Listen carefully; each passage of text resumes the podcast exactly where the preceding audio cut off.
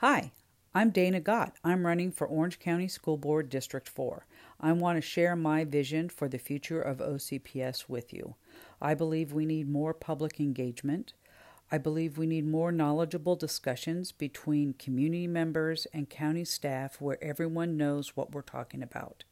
I believe in working with all agencies together to solve these educational issues. I think the top issues facing our community today are safety, overcrowding, overtesting, overworked and underpaid teachers.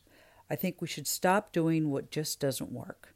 I'm doing the homework on educational issues and will share what I learn on these podcasts. I believe what George Washington believed in his famous quote listen, learn, help, then lead. And that's how I intend to work for you. See you soon. Bye.